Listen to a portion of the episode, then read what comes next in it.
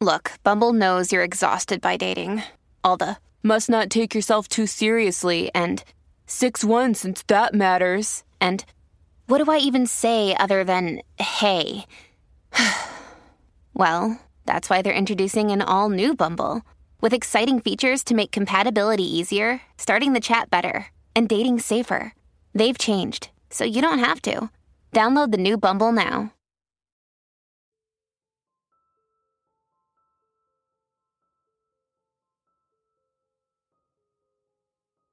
During the 112 years the building stood, the Birkdale Palace Hotel gained a reputation as the most haunted hotel in Britain.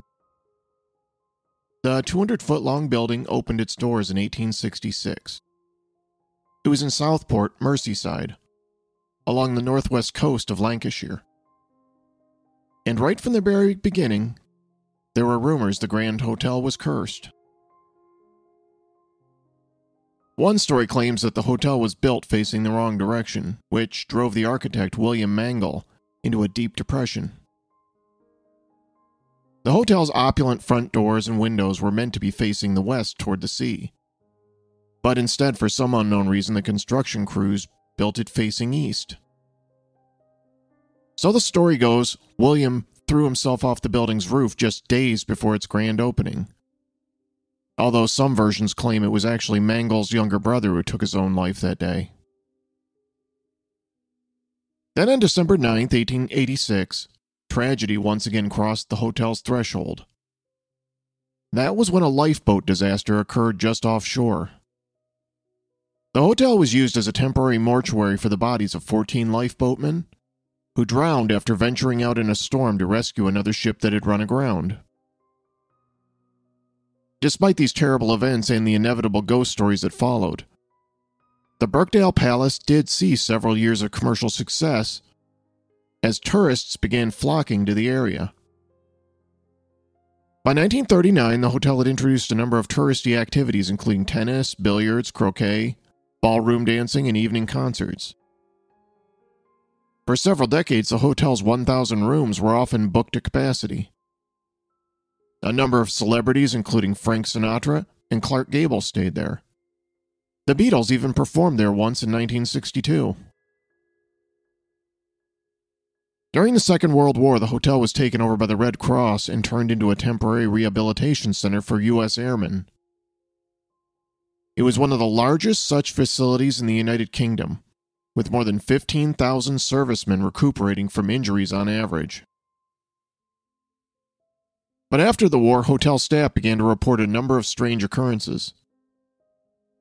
During the 1950s, a receptionist began reporting an eerie sensation of being watched wherever she went.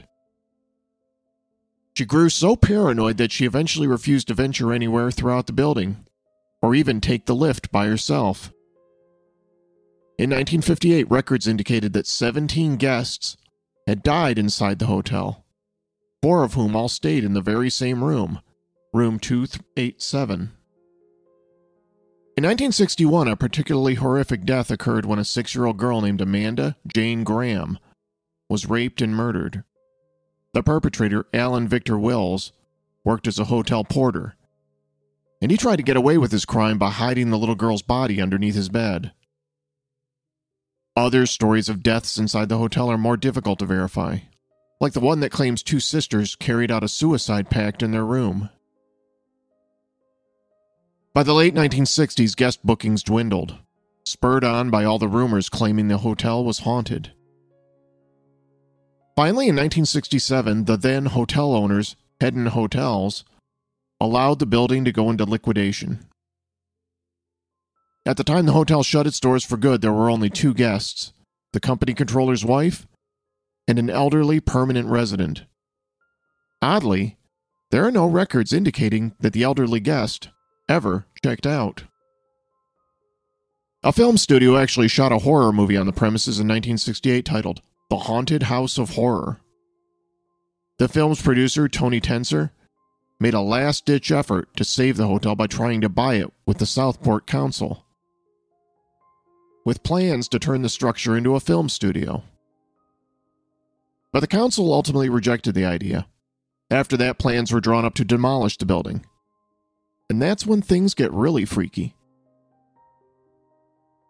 A demolition team arrived in 1969. Joss Smith led a 10 man team of demolition workers. They planned on sleeping inside the building to save time while they worked, but after only a month, the men were so terrified of the place, they moved out, and from then on refused to work at night. Early on, the crew began reporting hearing the sounds of eerie voices echoing throughout the halls, in parts of the hotel where no one should have been. Others reported finding themselves inexplicably locked in their hotel rooms in the middle of the night and unable to get out. Then came the day when the work crew went to tear out the old Victorian style lift. There had long been the legend around the hotel that the ghost of the hotel's architect, William Mangle, who supposedly committed suicide by jumping from the roof, liked to ride the lift up and down throughout the night. When the work crew began working on the lift, it began to move up and down between floors, all on its own, with its gates opening and closing, and the indicator lights flashing. What was even more difficult to explain was when the lift continued to move on its own, even after Smith cut the power to the lift and even removed the hand crank that controlled its movements. One of the workmen, Frank Woolley, reported that one night, nine members of the crew entered the foyer when the lift doors slammed shut and it shot up to the second floor without anyone getting near it.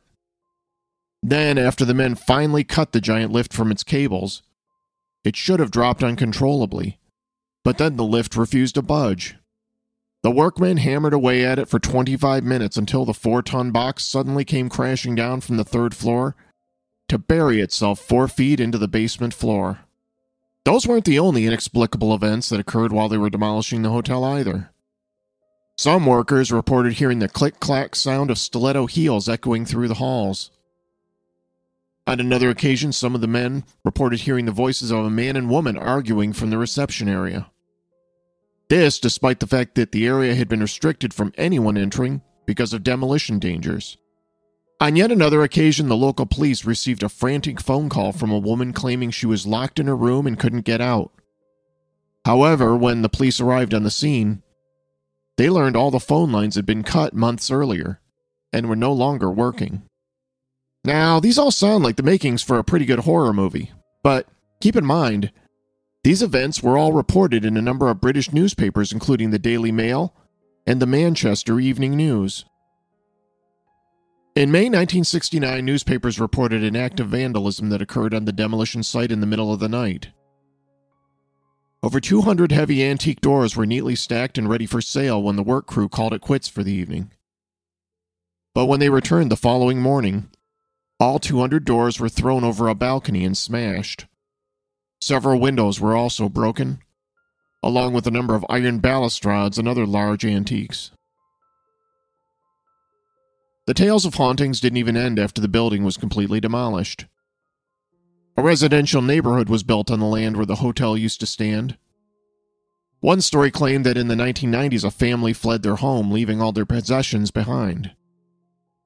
Eyewitness reports say it appears the family fled suddenly in the middle of what they were doing, with food being half cooked, and even a can opener still attached to a can.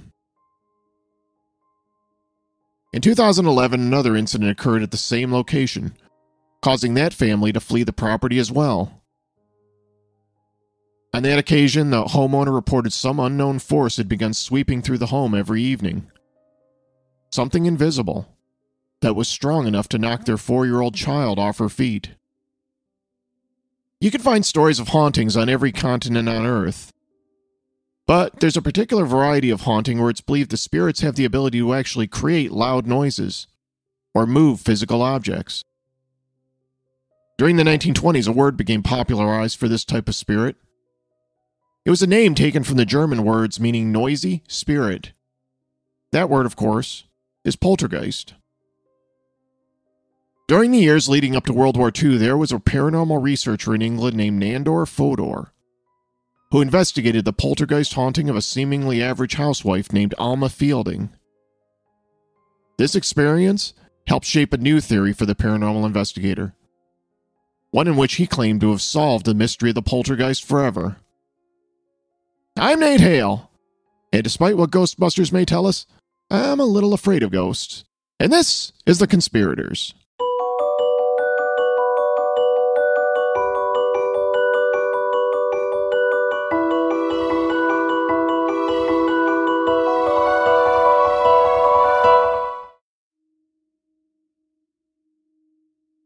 The strange events that occurred all appeared to begin on Sunday, February 13th, 1938, in the Thornton Heath suburb just south of London. That was when Alma Fielding, a 34 year old housewife, began suffering from sharp pains in her pelvis while she was out visiting some friends in the neighborhood. Alma had suffered from kidney ailments ever since she was a little girl, and she went home that day sweating and shaking. She went straight to bed where she remained for the next several days. Her husband Leslie joined her for much of that time. Les was feeling poorly himself with his gums bleeding heavily after having his teeth pulled out to make way for new dentures. Outside, winter storms tore through the neighborhood, bringing howling winds and frosted over windows. But as the storms died down, Alma noticed something odd. A six fingered handprint appeared on the mirror just above the bedroom fireplace. At the time, Alma wondered if perhaps her fever was causing her to hallucinate. But that was only the beginning of all the supernatural activity. It was right around midnight on Friday when she and Les were awoken by the sound of glass breaking in the dark. Alma flipped on the bedroom lamp and she and her husband were surprised to see a broken tumbler on the floor. This was a glass that normally would have been sitting on the nightstand alongside Les's side of the bed. Then suddenly, another glass came flying through the air and smashed into bits against the wall. Alma and Les lay there frozen as they waited to see what happened next. After a few minutes, Alma tried switching off the lamp only for a cold wind to come blasting through the room that flipped up the covers. Les told her to turn the light back on, but nothing happened when she hit the switch. Alma cried out for help, and their 16 year old son Donald came rushing in from his bedroom, along with their lodger, George Saunders. But as soon as Don opened the bedroom door, he had to dodge a flying pot of face cream that narrowly missed striking him in the head. George Saunders had been renting a room from the Fieldings after going through a bitter divorce. As soon as he edged his way into the bedroom, he was pelted with two coins that came flying through the air. Don couldn't see, so he hurried downstairs to get a book of matches to light his way through the darkened room. But when he made his way to the lamp that stood on his mother's bedside table, he was surprised to see the bulb was missing from the socket. They found it a few moments later, lying on a chair off to one side of the room. It was still hot to the touch. After about a half hour, the peculiar events appeared to settle down, so everyone decided to go back to sleep. But the following morning, when Alma felt well enough to head downstairs, an egg smashed against a wall as soon as she entered the kitchen. This was followed immediately by a saucer that snapped in half. The Fieldings didn't know what to do. This didn't exactly seem like a matter for the police. So instead, she phoned the offices of the Sunday Pictorial, who had been recently been running a series of stories on supernatural events. The newspaper had issued a request asking for anyone to report their paranormal encounters. Alma told them what was happening and begged for them to send someone immediately. The Sunday Pictorial sent a couple of reporters to Thornton Heath. The men later reported seeing an egg fly down a corridor, only to land a yard from their feet. As Alma led them inside, a pink china dog fell off a shelf to the floor. Then a can opener came hurtling through the air toward them. A teacup and saucer lifted right out of Alma's hands, then shattered in midair.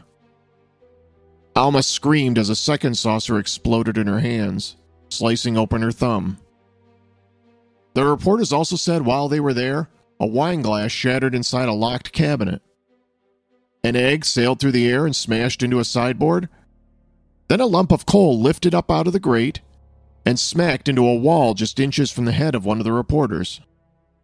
The reporters went outside and found a purported clairvoyant hanging out among the crowd of onlookers who went by the name of Professor Morrisone.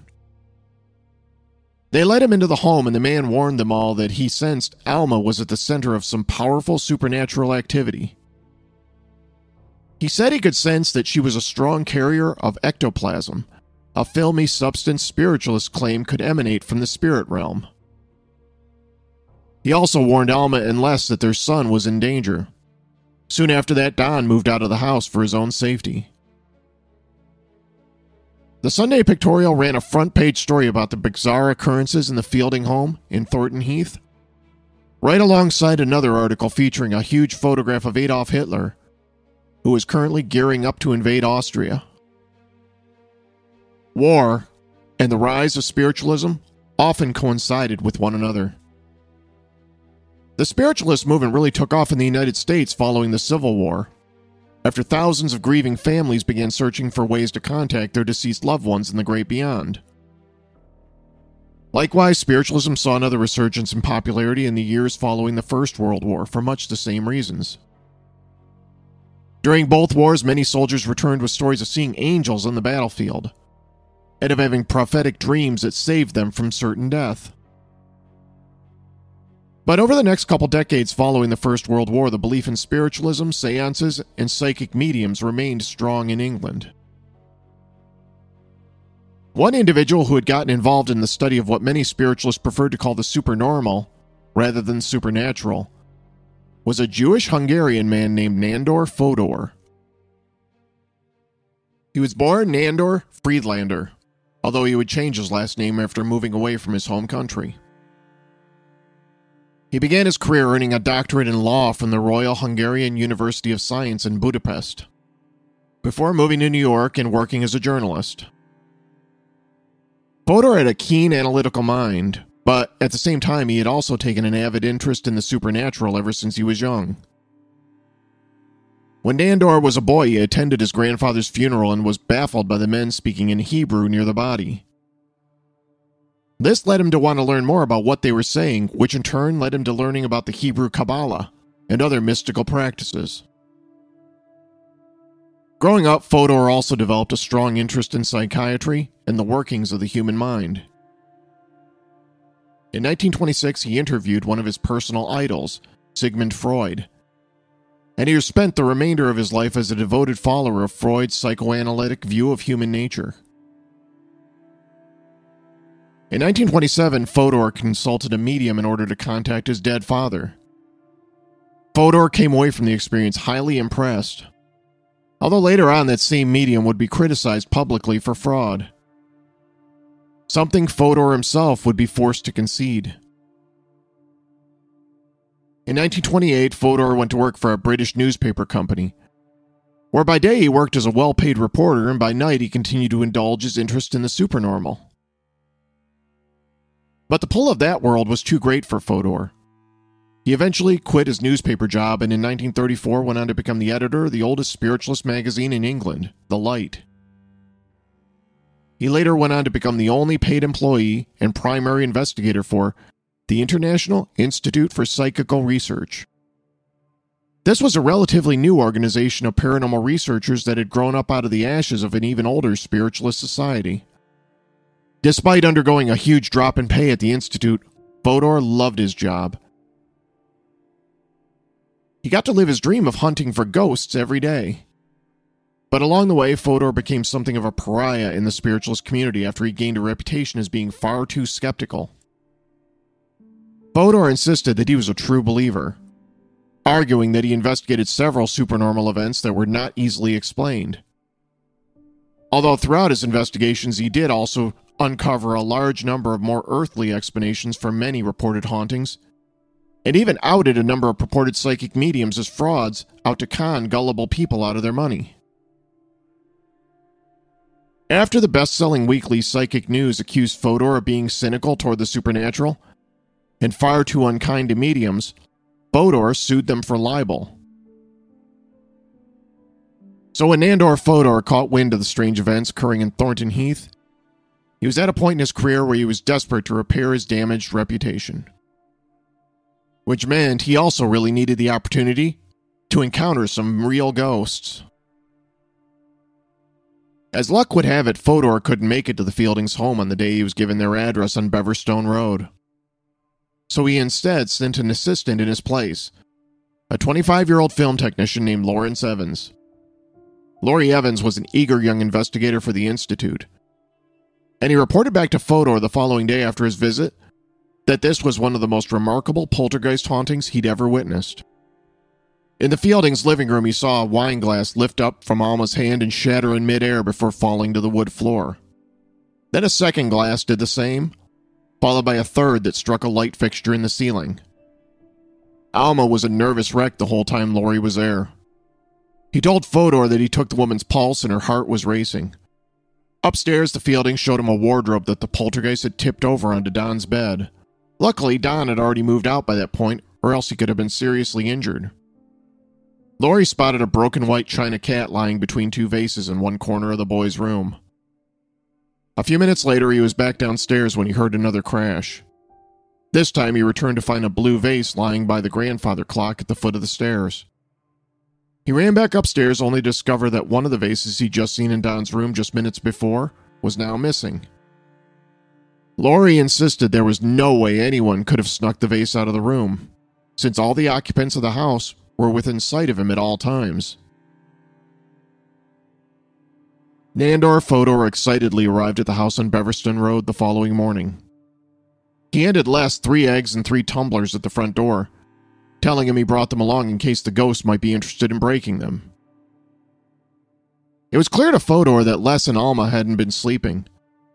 Alma visibly winced every time another crash went off in the house. While Nandor sat there talking to her, he heard a loud crash himself. When he went to investigate, he found a broken alarm clock on the bedroom floor, along with a fresh dent in the wall. Alma told him the clock normally sat on her bedside table. Besides the clock, Fodor witnessed several other unexplainable events that day. He later wrote that during that initial meeting with the Fieldings, he personally witnessed a number of glasses crashing against the walls, and even a saucer rising up in the air then splitting in two. Early on, Fodor began to suspect that Alma was the center of the paranormal activity going on in her home. He asked Alma if she believed she was psychic. She told him she didn't know if she was, but she went on to tell him about several strange events throughout her life. She said that she recalled her mother having china break in her hands as well. Her mother also told her how she'd sometimes feel phantom hands touching her. Alma told Fodor that when she was young, she wanted to be a circus performer and even studied with her uncle to learn tightrope walking and the trapeze. But she'd also been a sickly child for much of her early life. She'd suffered a number of kidney ailments throughout her life. A bad accident on a bicycle that occurred when she was a teenager ended her show business career before it began. She married Les Fielding in 1921. It was a shotgun wedding as she was already three months pregnant at the time. Les had dropped out of school at age 14 to become an apprentice to his father's painting business. Les had gone on to start a fairly successful painting business of his own. He fought in the First World War and returned from the fighting with some shrapnel from a hand grenade still embedded inside him. Alma also told Fodor that despite not knowing if she was psychic, she still occasionally had seemingly prophetic dreams. Like the time she dreamed her son Don was in danger on the same day he had a bicycle accident. For some time, Fodor had been forming a theory that many poltergeist hauntings could actually be attributed to latent psychokinesis, the psychic ability to move objects with one's own mind. After meeting Alma, he became even more convinced that this was the case. He invited Alma to visit the offices of the Institute for Psychical Research in the London district of South Kensington, so that they could continue to study her abilities under more controlled conditions. This episode is brought to you by Surfshark. The internet is getting more dangerous by the second. Hackers have more ways to target you. Trackers are following your every move, and malware is hiding all over the web. Luckily, there's a solution. You can get a VPN. It will hide your real location, making you difficult to identify and target. But privacy and security are not all that Surfshark has to offer. If you use a VPN, you will forget about geo restrictions You'll be able to access everything from news sources to social media apps that are unavailable to you because of your location. Just change your virtual location and access all the entertainment you want safely and securely. And you can try out Surfshark completely risk free because they have a 30 day money back guarantee. Get Surfshark VPN at surfshark.deals slash TC. Use the promo code TC for 83% off and three extra months free. That's surfshark.deals slash TC. And now, back to the show. On Friday, February 28th, Fodor and several other members of the Institute conducted their first seance with Alma. To prepare, Fodor had set out several cups and saucers on chairs, along with a few glass tumblers on a table, two of which contained a rattle and a flashbulb. They had a camera set up ready to photograph anything unusual that might occur. During the seance, the table bumped up several times. This was something Fodor and the others had witnessed before in other seances.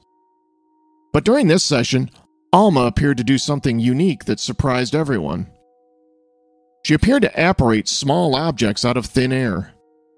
In this case, a hairbrush and a tin of Carter's Little Liver pills appeared seemingly out of nowhere. These were both objects Alma swore had been in her bedroom back home.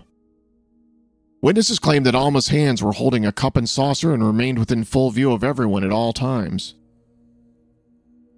Later on, Fodor said he and some of the others witnessed the very same cup and saucer rise up in the air, then burst into pieces like it had been hit with an invisible hammer. After Alma returned home, Fodor went with her, along with Dr. Gerald Wills, a retired anesthetist at St. Thomas's Hospital and current Institute member. At the time, Alma was wearing a large coat. Wills decided to stage an experiment by placing several small objects in Alma's pockets to see if she could make them disappear. Several of these objects were later found in other rooms, even though Alma never left their sight. But as time wore on and Nandor Fodor learned more about Alma, he began to worry if he was wildly off base about her psychic abilities. She told him another strange story about how in 1929 she had a two week period where she mysteriously lost her eyesight. She claimed that even though she couldn't see, she was still able to navigate the world perfectly through some strange sixth sense. Alma managed to hide her condition until one day when Les took her to the movies and he noticed she wasn't watching the screen. Les took her to an eye doctor who prescribed some drops. After a few more days, her eyesight returned. She also told Fodor stories about when she was a little girl, how she would sometimes awaken in the middle of the night only to be completely paralyzed. She recalled being terrified of a mysterious, long faced man who would climb out of her wardrobe at night. Fodor could explain both these stories away as cases of hysterical blindness and sleep paralysis. But there was another story she told him that was more difficult to explain.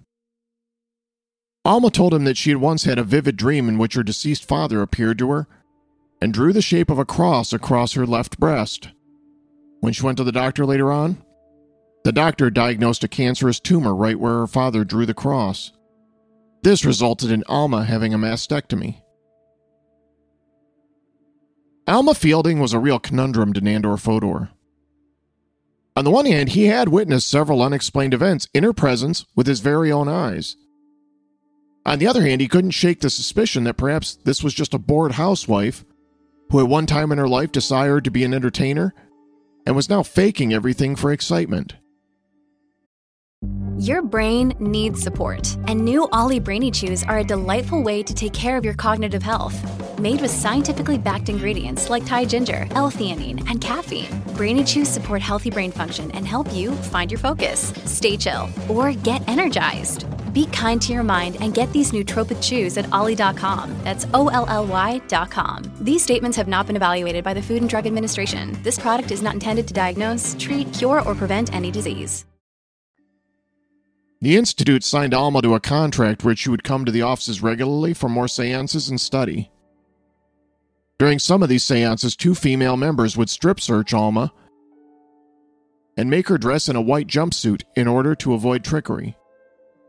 Alma told Fodor on another occasion how she had gone shopping with a friend and that they had looked at some jewelry in one shop. Alma said she tried on a ring, then handed it back to the clerk. But she was surprised that after leaving the shop, the ring magically appeared on her finger once again. This led Alma and her friend to see if they could repeat this miracle. They went to a different shop where Alma tried on a pearl necklace and gave it back to the clerk. But once again, after stepping out of the shop, Alma was astonished to find the pearl necklace back around her neck. Fodor decided to try his own experiment with Alma. They went to a Woolworth store where Fodor handed Alma a sealed film canister and told her it would be interesting if a ring were to appear inside. Fodor watched Alma try on a ring at the jewelry counter and hand it back. But once they were outside, they heard a rattle from inside the canister. The ring was inside. This experience was alarming to Fodor. Either Alma or the poltergeist that haunted her was a gifted shoplifter. Les was fairly successful at his business, so Alma didn't need to steal any of the jewelry. The Institute continued searching Alma before each seance, and yet small objects, including coins, pins, and nuts, all still magically appeared. There came a point where Fodor decided to take a back seat during the seances and instead handed the reins to Countess Nora Wydenbruck, an Austrian author who had been a member of the Institute's council since its inception. During these sessions, Wydenbruck took a more relaxed approach to the seances.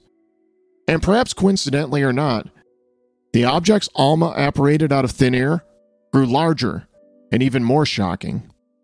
One day, Alma showed up for one of her weekly seances carrying a small white mouse.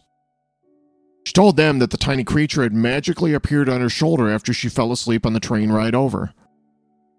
Fodor was convinced she had bought the mouse somewhere along the line and was just making up a story. This was only compounded in his mind even further the day Alma seemed to make a live bird appear during a seance. When Alma was searched, it was revealed she had a bandage wrapped around her leg underneath her skirt. She explained this away, saying she had injured her leg earlier that day. But Fodor was convinced Alma used the bandage to smuggle in the bird. Despite Fodor's skepticism, Alma continued to apparate objects at each seance, including goldfish, a turtle, several dead beetles, and even some antique shards of pottery and antique jewelry. Fodor tried to trace Alma's steps and track down the shops where she might have purchased these items, but was unable to find any shopkeepers who could confirm his suspicions. Alma also began claiming that during these sessions she was able to channel the spirit of a dead Persian artist named Bremba, who owned a pet tiger. Although Bremba insisted the tiger was quite friendly, Alma repeatedly exhibited strange scratches all over her body. Back home, reports of peculiar activity surrounding Alma persisted. One night, the Fieldings' lodger George woke up screaming in the middle of the night. He swore he awoke to see Alma standing over him with a disturbing grin on her face. But Les insisted this couldn't be because Alma was sleeping right next to him in their bedroom. At another occasion, Alma related the story to Nandor that she had gone to the movies one night with Les, only to fall asleep. She dreamed she went to the Institute, and she could tell that a meeting was taking place because of all the cars parked outside. She was surprised that Dr. Wills wasn't in attendance, since his car was nowhere to be seen. Alma said she also recalled catching the eye of a chauffeur standing nearby. It turns out there really was a meeting of the Institute's council the evening Alma claimed. What's even more curious is that Dr. Wills was not in attendance because his car broke down. Fodor even managed to track down a chauffeur who was waiting outside at the time, and he recalled seeing a woman who sounded a lot like Alma Fielding when he described her. Several Institute members took these events as proof that Alma possessed the power of astral projection, the power to send one's spirit out of their body into the physical realm. Fodor decided to perform an experiment of his own to see if this was possible. He took Alma to the movies to see if she could repeat the experience she had with Les. While there, a bunch of roses appeared to apparate out of nowhere. But Fodor believed Alma brought them with her, when she excused herself at one point to head to a shop across the street where she said she needed to purchase some sanitary napkins for her period. Prior to them entering the theater, Fodor had searched Alma and confirmed she didn't have any roses on her at the time. But he did count the money in her purse, and when he questioned her later on how much money she had left after leaving the shop, he calculated it was exactly the right amount to purchase a movie ticket and the cost of a bunch of roses. By April, Fodor finally decided he should become more actively involved in the daily seances once again. At the same time, Les was becoming increasingly agitated about the amount of time Alma was spending at the Institute. They managed to calm him down, though, after they doubled Alma's pay to four pounds a week. When Fodor rejoined the seances, he began suggesting that Alma undergo an x ray before each session. He was suspicious that she might be smuggling small objects into the room in her vagina and retrieving them when she went to the bathroom. At first, Alma protested about the x rays, claiming the machine scared her. But she finally relented. The x ray technicians messed up their first set of images, but on their second attempt, they managed to capture the picture of what appeared to be a pin and a small heart shaped object strapped to Alma's thigh. During that seance, Alma made both a pin and a heart shaped locket appear out of thin air. From there, Alma's claims became even more outrageous. She began insinuating that a vampire was coming into her room at night. She said she saw a bat flying around her bedroom in the dark one evening, and even woke up to a set of bite marks on her neck. Fodor was becoming increasingly convinced that Alma's behavior could all be explained away by some repressed sexual trauma she'd experienced as a child. This might also explain her terrified reports of encountering a long faced man in her room at night. This idea of repressed sexual trauma was in keeping with Sigmund Freud's theories about the workings of the human mind. Fodor arranged one more experiment to attempt to see if he could learn any more about Alma. He invited a psychic medium friend named Eileen Garrett to the Fieldings' home to conduct a cleansing seance with her. Garrett had her own spirit guide she could channel, although she freely admitted that she couldn't be certain if this spirit was actually real or if it was just a figment of her imagination. This seance turned into something more like a therapy session between Les and Alma than an actual supernatural cleansing. But by now, the Institute was getting fed up with the increasing evidence that Alma had been fooling them the entire time. Fodor suggested they could try injecting her with truth serum to attempt to get her to confess. But the Institute's council instead cut their contract with Alma, and soon fired Fodor as well. They also insisted that if Fodor ever planned on publishing his findings, that he leave their true names out of it. Fodor did publish his findings in two scientific papers about poltergeists and occultism. In both these papers and later books, he asserted his belief that poltergeist activity was real, although it wasn't ghosts that were causing it. Rather, it was the result of suppressed psychic abilities in individuals that came out during periods of extreme stress or repressed trauma. After leaving the Institute, Fodor returned to America where he wrote up his findings and mailed them to his idol Sigmund Freud, who was living in exile during the war. Freud wrote a letter back warmly accepting Fodor's findings and suggesting that he should continue his research. Although Fodor was bitter about the way he'd been treated by the International Institute for Psychical Research, he felt vindicated by Freud's letter.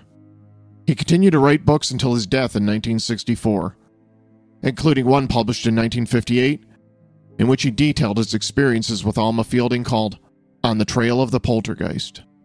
During World War II, Les Fielding joined the Home Guard, while Alma volunteered as a nurse. In the years that followed, the couple moved to a rural village in Devon, where they lived for several more years in a quiet existence in a tiny house with no electricity. Occasionally, Alma would host seances, although on one occasion one of her neighbors caught her hiding a tiny bell up her sleeve that still had the tag from Woolworths on it. Nandor Fodor remained certain that all of Alma Fielding's obvious trickery, and even the supernatural events he couldn't so readily explain, were all tied to a deeply repressed psychological trauma Alma experienced, probably a sexual assault as a child. Although Fodor never found proof of any such trauma in Alma's childhood, he did learn of some other traumatic events in her life. In 1926, Alma's infant son Laurie died of tubercular meningitis. During that same year, Alma contracted anthrax poisoning after her gums were infected by the animal bristles from a cheap toothbrush. This caused her gums to turn black and forced her to have her teeth removed. This was soon followed by what sounded to Fodor like a complete psychotic break where Alma actually picked up a butcher knife and attempted to stab Les. Things more or less settled down for 12 more years after that, but Nandor Fodor believed Alma still had a lot of turbulent emotions that she kept hidden beneath a calm veneer. Then in 1938, as the threat of another world war grew increasingly likely, along with all the mundane stresses of life as a suburban housewife grew too much for Alma, Fodor felt this all culminated in the poltergeist attack on the home in Beverstone Road. Whether there was ever any real paranormal activity, or if it was all just an elaborate series of hoaxes perpetrated by Alma, it's impossible to tell. But if the haunting of Alma Fielding has taught us anything, it's this. Perhaps the only things that are truly haunted in this world are ourselves.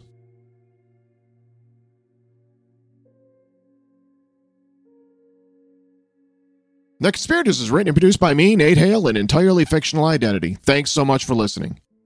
If you want to read an excellent book on the subject of Nandor Fodor's poltergeist hunt, then I highly recommend The Haunting of Alma Fielding by Kate Summerscale. I want to let everyone know that this week I also put out a new Patreon episode about another famous case that Nandor Fodor once investigated that's even weirder than the story of Alma Fielding. Just a reminder the patrons of the show get access to a huge library of bonus mini episodes. They're just like the full episodes, only fun size. Patrons also get access to all sorts of other NipsG bonuses, including early episode releases, conspirators cards, stickers, magnets, and much, much more. If you're interested in becoming a patron, I'll put a link in the show notes. Another great way you can support the show that won't cost a dime is to subscribe, rate, and review us on Apple Podcasts. Then tell your friends and family about our show too, and ask them to leave a five star rating as well. Each one of your ratings and reviews really does help spread the good word and boost us up in Apple's charts. If you're not on Apple, not to worry. You can also find us in most of the other places you get your podcasts, including Spotify and Stitcher. You can also listen to our entire back catalog of shows on our website, theconspiratorspodcast.com. Elsewhere, check us out on social media. You can find me on Twitter, Facebook, and Instagram. Hit us up and let us know how we're doing. Send me episode suggestions or just say hi. I like it when you say hi. You can even email me at theconspiratorspodcast at gmail.com. Thanks again for listening, and I hope you'll be back next time.